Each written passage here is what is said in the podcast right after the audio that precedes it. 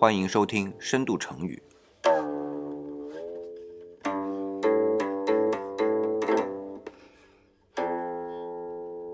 我是李想，那很高兴啊，我们第一期终于和大家见面了。那第一期的成语呢，我们说哪个呢？哎，我想到啊，就是水到渠成。的确啊，我们这一档节目能够正式和大家见面，哎，是水到渠成的。那么具体这个水到渠成怎么去理解呢？老实说啊，我是碰到一个问题才想到这个词儿的。我在工作当中呢，跟鬼佬接触还是比较多的。那有一次呢，就是签了个合同，那我的合作伙伴啊，把这个合同签完之后呢，哎。这鬼佬是学中文的，就给我来了一句啊，哎呀，合同签完了，一切都是水到河成，那是什么意思啊？后来转念一想啊，他可能说的是水到渠成，然后跟他沟通了一番啊啊，知道了，他是说水到渠成的意思。那我就跟这鬼佬说了，说中文里啊，这个成语叫水到渠成。他挠着头啊，就问我这个河和渠有什么区别啊？我一想，这有啥区别的呢？这不就俩字儿都不一样吗？后来想，可能因为那河和渠都是流水的地方嘛，可能在鬼佬的脑子里觉得是一回事儿。那我想，我怎么跟他说呢？呃，我当时脑子里蹦出两个词儿啊啊，一个河是 river，这没问题。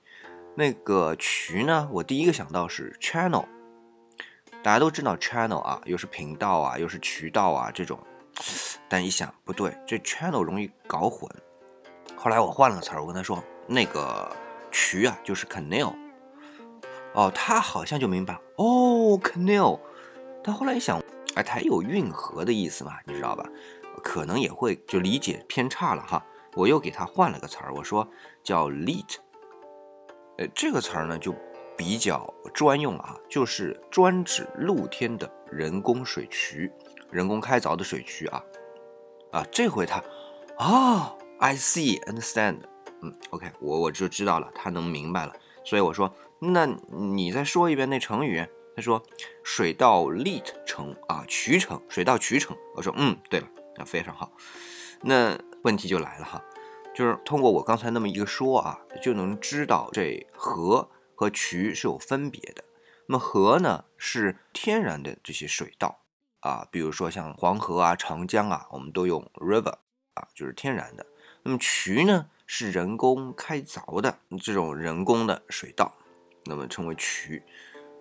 那所以啊，这个成语“水到渠成”呢，其实这意思啊，跟我们通常理解的说自然而然这事儿呢就能成呢，是有点区别的。区别在哪儿呢？第一点啊，这个渠，因为它是要人工事先开凿的，所以呢，它有一个就是你要充分准备好这样的一个意思。那其次呢，我们开凿水渠啊，你得顺着地势来，就是有高有低，那水源的走向呢也很重要。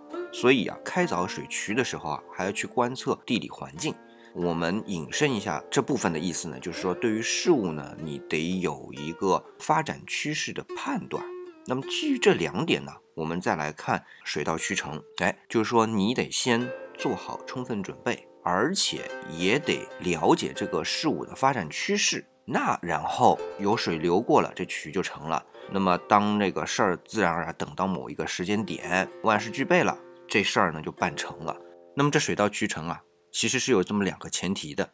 那么说到这点，这渠啊，lit 啊，我想到另外一个东西是什么呢？啊，我们今天去意大利参观啊，特别到罗马，就会发现有很多的高架引水渠啊，这个是非常雄伟的一个建筑啊。那么它呢，也是一个人工建造的，它不是开挖的，它直接是建造的。那么而且是高价的，但是即便是这样，它也得去找水源的高低落差。对吧？你要是你建造的比水源都高，那水就肯定流不过来嘛。第二呢，它是一个非常浩大的工程，那也得做一个非常深入的准备和搭建的工作嘛。所以呢，我们从西方的罗马的高架引水渠呢，也能知道，就说如果套到我们这个水到渠成这个成语里面去，也是有这两层意思。第一，得深度的做好准备工作；第二呢，也得去了解、观察事物的发展趋势。那只有了解了这两点，那我们说成语的水到渠成，哎，它呢完整的意思我们才能理解。好，今天嘚不嘚那么多啊？我们把水到渠成呢给了解完了。那么这里边有一个字啊，是一个关键，我想呢在这里就不多说了。关于这个字的深度解读，大家如果感兴趣呢，就加理想的微信。我们在周五啊晚上固定的一个时间，会跟大家有一个小小的交流。今天呢就到这里，记得我们下周再见。